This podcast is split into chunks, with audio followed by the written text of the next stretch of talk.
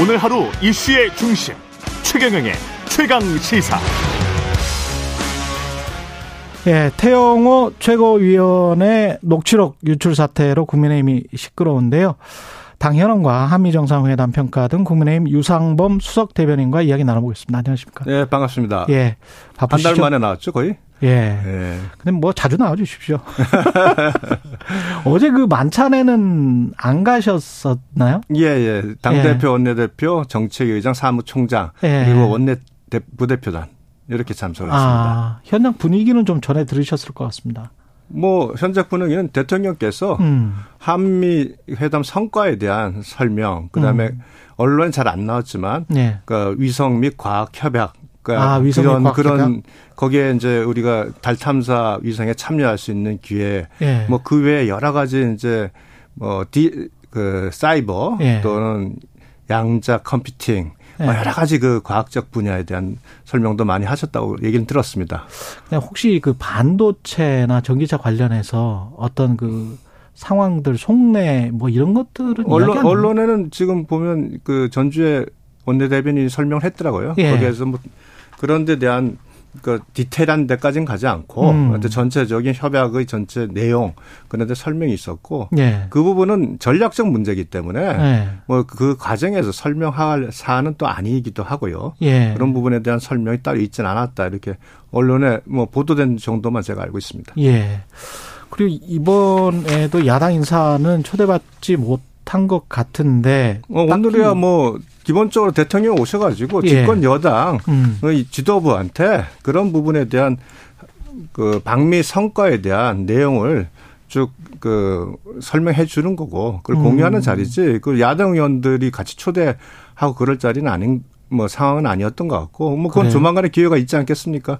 그 원내 대표단 뭐 또 같이 얘기할 수 있다고 말씀하신 것 자체가 예. 그런 취지를 나타낸다 이렇게 생각을 하고요. 근데 원내 대표단 이야기를 하셨는데 박광원 원내 대표는 이재명 대표를 뭐 이재명 대표를 먼저 만나는 게 나을 것 같다 이렇게 지금 사실상 뭐 원내 대표 입장에서는 또 당연히 지금 상황에서 예. 그렇게 말씀하시는 게 당연한 것 같고요. 음. 일단 음. 원내 대표의 지위에서 예. 그러나 어뭐 관계가 계속 이렇게 경 강성 관계로 계속 유지 진행된다면 네. 결국 국정에 도움이 안 된다 안 되고 어. 또한 저 이재명 당대표의 경우 사법 리스크 의 위험이 진행형이 되고 앞으로 다가올 위험도 많고 이런 네. 상황이니까 굉장히 대통령께서도 부담스러운 측면도 있습니다. 그렇다면 어, 네. 원내대표께서 뭐 적극적으로 어 나서서 또 그런 돌파구를 마련하는 뭐 하나의 그 계기도 될 수 있다 생각을 하고 있고요. 그렇군요. 이재명 그러니까 당 대표는 일단 배제를 하고 있는 것 같네요. 아, 글쎄, 그건 뭐 대통령 생각, 대통령님의 생각까지야 내가 어떻게 알겠으면 현 상황에서 네. 지금 상황에서 굉장히 음. 그 지난 1년간 그런 여러 가지 이재명 당대표 사법 리스크 문제가 네. 결국은 걸림돌 됐던 부분은 뭐 분명하지 않습니까? 음. 네. 그러면 대한민국 지금 1호 영업사원을 자처하고 여러 곳을 갖고 지금 이제 뭐 출범 1년 앞두고는 가장 큰 정점이 한미 정상회담이었다고 볼 수는 있는데 네. 어떻게 평가를 하십니까? 어, 이번 한미 정상회담에서는 역시 가장 중요한 게 워싱턴 선언이죠. 음. 워싱턴 선언은 이제 핵을 핵이 핵을 포함하는 상호 방위의 업그레이드 업그레이드라고 평가할 수 있고 이게 이제 미국에서도 확장 억제력의 획기적인 재고를 이뤘다 이렇게 평가하고 있습니다. 예. 어, 그 워싱턴 선의 주요한 내용이 두 가지가 있지 않습니까? 핵 협의 그룹의 출범이고 또 하나는 전략 핵 잠수함의 어, 전개 이두 예. 가지 측면이었는데 먼저 그 NCG라고 하는 핵 협의 그룹은 이게 미국이 최초로 일, 한 나라와 음. 어, 핵 상설 협의체를 만든 겁니다. 즉 그동안은 핵과 관련된 정보 또는 전략 기획, 연습과 같은 것이 다른 나라 공유한 적이 없는데 음. 이걸 우리가 공유를 함으로써 북핵과 관련돼서는 우리 의견이 반영될 수 있는 기회가 됐고요. 또 앞으로 이제 북한이 계속적으로 핵의 고도화를 통해서 갈등을 유발할 때 우리는 NCG를 통해서 핵 보복에 대한 옵션을 선택할 수가 있습니다. 음. 그런 논의, 논의를 할 수 있는 제도적 장치가 마련된 거죠. 그러면 결국은 지금까지 북한이 어, 핵 보복에 대한 그 부분을 굉장히 경시했다면 앞으로는 이것이 굉장히 가능성이 높아졌다는 얘기가 되고 음. 이 자체로서 북한의 핵, 어, 그, 핵 의지를 많이 억제할 수 있는 중, 아주 중요한 제도적 장치를 마련했다. 이렇게 보고 있습니다. 또 하나, 예. 어, 어, 지금 뭐 일부에서는 좀 비판도 있습니다만 전략 핵 잠수함, 예. 즉, SSBN이라고 하는데 이거에 대해서 빈, 보다 빈번하게 정례적으로 전개한다고 이렇게 하고 있습니다. 그렇게 이야기돼 있죠. 예, 돼 있습니다. 예. 근데 우리 내부에서는 사실은 자체 핵무장 또는 음. 전술핵 배치 이런 얘기가 나왔는데 많은 전, 일부 전문가들 사이에서는 전술핵 배치가 음. 사실상 배치하는 순간 그것이 하나의 핵 공격의 타겟이 될 수 있다는 우려도 표명했는데 결국은 이 전략 그 핵 잠수함에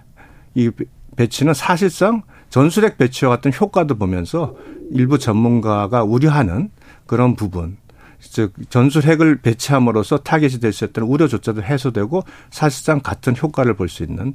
그래서 이 두 가지를 놓고 보면 결국은 이거 우리는 뭐 사실상의 핵 공유다 이런 표현도 했습니다만 사실은 핵 능력의 공유를 사실 이룬 거죠. 이렇게 함으로 능력의 예, 공유다. 예, 그렇습니다. 그럼 이러면서 확장 억제력이 획기적으로 제고됐다. 음. 그래서 지금 북한의 핵 미사일 도발이 고도화가 되면서 국민들은 작년만 해도 자체 핵 보유를 67%를 해야 된다는 얘기가 나오고 굉장히 국민적 불안이 컸지 않습니까? 네. 거기다가 지정학적 상황이 굉장히 급변했지 않습니까? 뭐 러시아 우크라이나 전쟁 등 이런 상황에서 안보 불안이 확대됐는데 그 안보 불안을 결국은 이와 같은 핵 억제 동맹을 통해서 안보 불안을 해소했다 상당 부분 이렇게 생각을 합니다. 이렇게 여쭤볼게요. 그 대통령도 강조하신 게 힘을 통한 평화잖아요. 네. 예. 그러면 정권 초부터 그걸 이야기를 했는데 그러면 힘을 뭐 extended deterrence니까 확장 억제를 지금 네, 한 거니까. 그렇습니다. 그러면 그걸 통해서 힘은 충분히 이제 모아졌다면 이제 평화로 가는 겁니까? 평화로 갈 수 있는 겁니까? 그렇죠. 그런데 그것을 위해서 이걸 한 겁니다. 평화를 가기 위해서 그렇죠. 소위 핵이라는 것은 비대칭 전력 아닙니까? 그래서 이제 그, 북한이 그, 그렇죠, 그렇죠. 그 북한을 대화의 대화의 장으로 이끌어낼 수 있는 하나의 모멘텀이 되는 거죠. 이렇게 되면. 그러면 북한이 대화의 장으로 올까요? 이렇게 하면? 그거는 북한도 이제 새로운 그 환경 변화, 예. 특히 핵, 핵 확장, 아까 확장 억제력의 강화에 따라서 음. 북한의 전략의 변화가 아 변화를 해야 되는 상황을 북한이 정확히 인식한다면 음. 또그 새로운 대화의 모드로 나타날 수 있, 있, 다고 저는 생각을 합니다. 알겠습니다. 그리고 일본 기시다 총리가 7일 방한을 하는데요. 과거사 문제에 성의 있는 호응을 할지가 다시 언론이 주목하는 부분인데 어떻게 생각하세요? 이 부분은? 저는 그 부분에 대해서는 굉장히 긍정적으로 보고 있습니다. 아, 긍정적으로 네, 보고 있어요? 예. 한세 가지 정도 이유가 있는데요. 예. 먼저 그 한미 정상회담에서 바이든이 음. 어, 수차례 걸쳐서 한미 관계 진정 결단에 대해서 사의를 표명하고 윤석열 대통령이 많이 한일 관계 네, 한일 관계 진전 진전을 이룬 것에 대해서 예. 한일 사의를 표명한다 감사하다는 표현을 했는데 맞아요. 이거는 사실상 예. 일본의 입장에서 보면 이제 일본도 한일 관계 개선을 위한 구체적인 액션을 하라는 암묵적인 시그널이다. 이렇게 받아들이는 분위기가 강합니다. 아, 미국 쪽으로부터? 네, 그렇게 아. 일본은 받아들이는 분위기가 강해요. 음. 그 내부적인 그런 의견들도 있고요. 음. 또 하나, 그, 그에 따라서 한미 관계의 그 귀인 대우가 굉장히 이번에 대단했고 반응이 좋았습니다. 그러니까 네. 일본에서 바로 4월 28일 날 화이트 리스트 그 등록 재개 절차를 밟았지 않습니까? 예. 이건 우리가 그동안 화이트 리스트 부분을 언급했었는데 바로 조치를 취했죠. 음. 그리고 원래 G7 이후에 기시다가 여기 방문하는 것으로 예정이 됐다는 것이 이제 대체적인 의견입니다. 그런데 그걸 앞당겨 가지고 5월 7일 8일 날 음. 사전에 방문을 합니다. 즉 기시다 총리의 입장에서는 음. 그 이미 4월 달 지방선거에서 한일 회담 이후에 압도적 승리를 거두고 지지율 50%를 얻었습니다.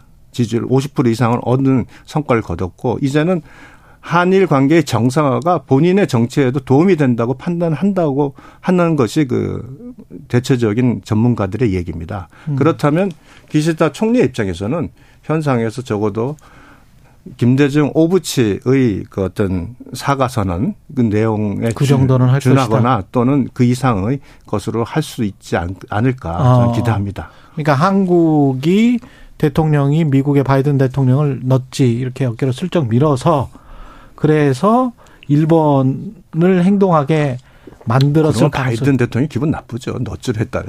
바이든 뭐. 대통령이 갖고 있는 예. 그러니까 한미 동맹, 음. 한일 동, 아, 저 미일 동맹 네. 이것의 완성이 한일 간의 그 협력 강하거든요. 네. 그래서 바이든 대통령이 의도적 그 거기에 대한 의식을 가지고 아마 그와 같은 원래 의식 그런 게 있었을, 있었을 것이다. 것이다. 그래서 한일 관계 진전을 결단한 것에 대해서 사일표명 한다는 말을 몇 차례 함으로써 어. 일본의 구체적인 더 역사의 문제에서도 저, 저 전향적인 자세를 보여달라는 암묵적 시그널도 내려갈 수 있다. 네, 진전된 사과가 나올 네. 것이다. 절반의 잔이 채워질 것이다. 뭐 이번에 채워주기를 희망하는 거죠. 그래서 그 객관적 이런 제가 세 가지 이유를 들어서 예. 이번엔 좀 긍정적으로 본다 이렇게 말씀을 드린 겁니다. 그 부분은 재밌게 들었습니다. 그 당현안으로 좀 넘어가 보겠습니다. 지금 태영호 최고위원 녹취록 유출 사태 관련해서 뭐 이거 당사자들이 부인한다. 그래서 네, 그렇습니다. 사실이 아니다 이렇게 주장을 하는데 우리가 평상시에 뭐 이렇게 사석에서 하는 대화가 가장 진솔하다라고 이야기를 하잖아요. 네. 근데 그 대화가 이미 나와버린 상황에서 당사자들이 부인을 하면 국민들이 얼마나 믿을 수 있을지 그거는 좀 그렇습니다. 네, 뭐 근데 음. 녹취록의 그 파워라는 것은 제일 예. 중요한 게 당사자 간 대화가 있을 때 그 신빙성이 높은 거고요. 어. 기본적으로. 그러니까 거기서 뭐 굉장히 예민한 부분 아닙니까? 예. 그러니까 그런 것이 아닌 상태에서 이제 보니까 한 전체 보좌진 제가 음. 어제 통화를 했습니다. 아, 대형호 의원 통화를 했더니 아, 전체 보좌진이 모여 있는 상태에서 네. 본인이 이제 최고위원으로 당선이 되면서 예. 굉장히 예. 고무된 상황 아니겠습니까? 음. 그러면서 이제 한두 시간 정도 전체 보좌진과 함께 피자를 먹으면서 뭐 여러 다양한 얘기를 했다고 합니다. 그 가운데 그런 내용이 전부가 녹취가 됐다는 걸로 보이고요. 그러다 보니까 그 과정 속에서 과연 의원의 그뭐 여러 가지 얘기를 일일이 다 음. 그거를 이제 보통은 사람의 성향마다 좀 다양하기 때문에 음. 그걸 정확히 파악할 수 없기 때문에 저희가 이제 그 사실관계에 대해서는 유불할 수밖에 없는 거고요. 예. 그다음에 여기서 좀 문제가 있는 게 이제 그 녹취가 일대일 대화는 지금 법적으로 처벌을 안 합니다. 그러니까 그렇죠, 저랑 그렇죠. 이제 최 기자님만 예. 하면 처벌 못 하지만 예. 제 3자에 대해는 불법 녹취군요. 근데 그, 그 자리에 있었으면 괜찮지 않습니까? 아니죠. 그건 둘의 대화가 아니고 예. 아, 아홉 명의 대화가 있었으니까 이건 예. 법적으로 논란이 발생할 수 있겠다. 그 녹취행위 자체가 그 테이블 자리에 있었으면은 법적으로 물론 아니, 뭐 검사 출신이어서 저보다 네. 훨씬 더 네. 잘하시겠지만 그런 부분이 아니 뭐 네. 제가 명확히 된다고 말씀을 네. 그래서 안 드리진 네. 않고 예, 아마 예. 법적으로 충분히 논란이 될 문제가 있다. 논란이 있다. 그래서 아마 태영호 의원이 아마 그래서 어제 그 아마 자기 그 해명 성명서를 내면서 네. 공무상 비밀 즉 그 안에서 내부에서의 내기 다양한 사람의 얘기를 본 그 녹취한 것 자체가 문제가 있다고 이제 말을 한 거고요. 저도 그 부분에 법률적으로 좀 검토할 여지가 있다고 봅니다. 일부에서는 그런 주장까지 하잖아요. 그러니까 징계 수위를 낮추기 위해서 태영 의원이 자신의 뒷배는 확실히 어 대통령실이다. 이걸 보여주기 위해서 현직 보좌관이나 나간 사람이 아니고 태영호 그 최고위원이 그 지금 그 네, 이렇게 뭐 의심을 받는 의심을 받는 보좌관이 음. 네. 현재는 아, 보좌관은 아니죠. 예. 그 보좌진 중 한 명이 예. 현재는 아직 연락조차 안 되고 있답니다. 연락조차 예. 안 되고 그래서 있다. 예. 아. 그런 걸로 봐서 태영호 의원의 그 고도의 정치적 술수 이건 태영호 의원에 대해서 지나친 고평가일 아. 수도 있고 사실 아니, 또 머리가 개인적, 좋으시더라고요. 아 머리는 좋죠. 예, 인터뷰 해보니까 예, 외교관으로서 아주 예. 엘리트 외교, 외교관이었고 예. 그러나 뭐 또 그것도 한편으로는 태영 의원이 그 정도까지 정치적으로 많이 그 개선할 수 있는 네. 그런 경험이 없지 않습니까? 예. 그러니까 그거는 좀 한편으로는 고평가이고 한편으로는 또 약간의 그 태영호 의원에 대한 예. 예.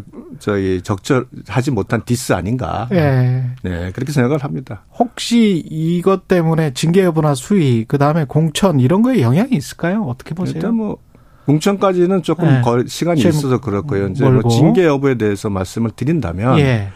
윤리위에서 징계, 태영호 의원 발언의 징계 대상으로 삼는 게 JMS 발언이랑 제주 4.3 발언 두 가지로 이미 결정이, 결정이 됐습니다. 아. 그렇지만 이제 뭐 징계 논의 의 대상이 결국은 부적절한 발언으로 인한 당의 위신의 훼손이나 국민의 신뢰 손상이니까 음. 아마 이런 부분도 뭐 그 와중에 논의하는 음. 과정에 뭐 어느 정도 참고 자료는 언급이 되고 그럴 가능성이 있다고 봅니다. 예. 또 영향을 아예 안 미친다고 보기는 어렵고요. 민주당은 돈봉투 의혹에서 이제 빠져나오기가 굉장히 쉽지 않은 모습이긴 한데 어떻게 보세요? 말이죠.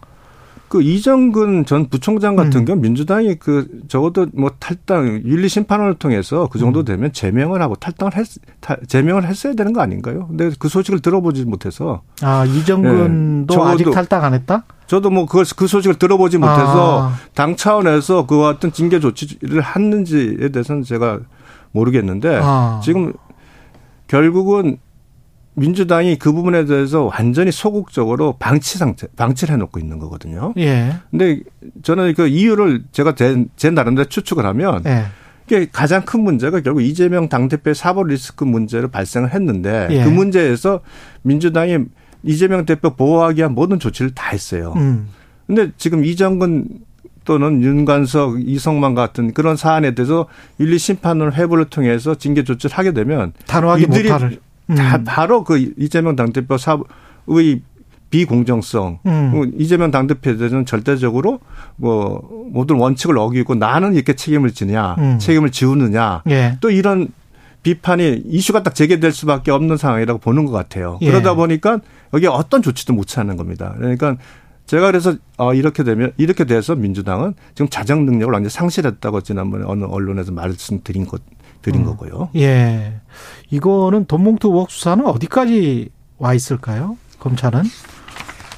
이게 지금 새로운 국면이 하나 또 대두가 됐죠. 예. 그러니까 이정은 녹취록 파일에 의하면 이제 이정근 뭐 윤성 윤관석 등의 이제 그 돈봉투 배포 음. 논의 뭐 과정이 나타나는데 거기에 이제 돈을 제공한 사업가가 있는 이런 국면이 하나 있고 이번에 후원회를 압수수색을 했어요. 예. 그러면 녹취록에 보면은 뭐, 뭐 송영길 대표가 뭐 상당수 처리했다 하는 내용들이 좀 있습니다. 예. 그러니까 그, 그 과정에 새로운 하나의 돈봉투의 루트, 음. 그것을 검찰이 어느 정도 뭐 녹취 파일을 분석 또 객관적 상황 에 대한 그 수사를 통해서 어느 정도 소명을 했기 때문에 압수수색 영장이 나온 거거든요. 예. 그러니까 그 부분도 그러니까 두 개의 그 자금원의 두 개의 트랙이 수사가 들어가는 것 같이 보입니다. 근데 만약에 이제 민주당이 그 공경에 빠져서 어 비대위 체제로 갈 수밖에 없다면 그러면 그게 국민의힘에 또 국민의힘도 지금 당무 개입 의혹이랄지 그 전부터 사실은 나경원 전 의원 뭐 이준석 이렇게 해가지고 쭉 있었는데 뭔가 좀 어, 혁신이나 비대위 모습으로 이렇게 같이 따라갈 수밖에 없지 않을까 아니면 국민의힘이 먼저 그걸 하면 비, 민주당이 뭐 한 달치 그런 닮은 꼴로 갈 수밖에 없지 않을까 그런 관측도 있더라고요. 제가 뭐 비유가 적절할지 예. 모르겠습니다만 예. 그 강도범 강도? 당수는 강도범 처벌하는 거라 예. 그 단순하게 어디서 술 먹고 폭력 사건을 저지른 거라 네.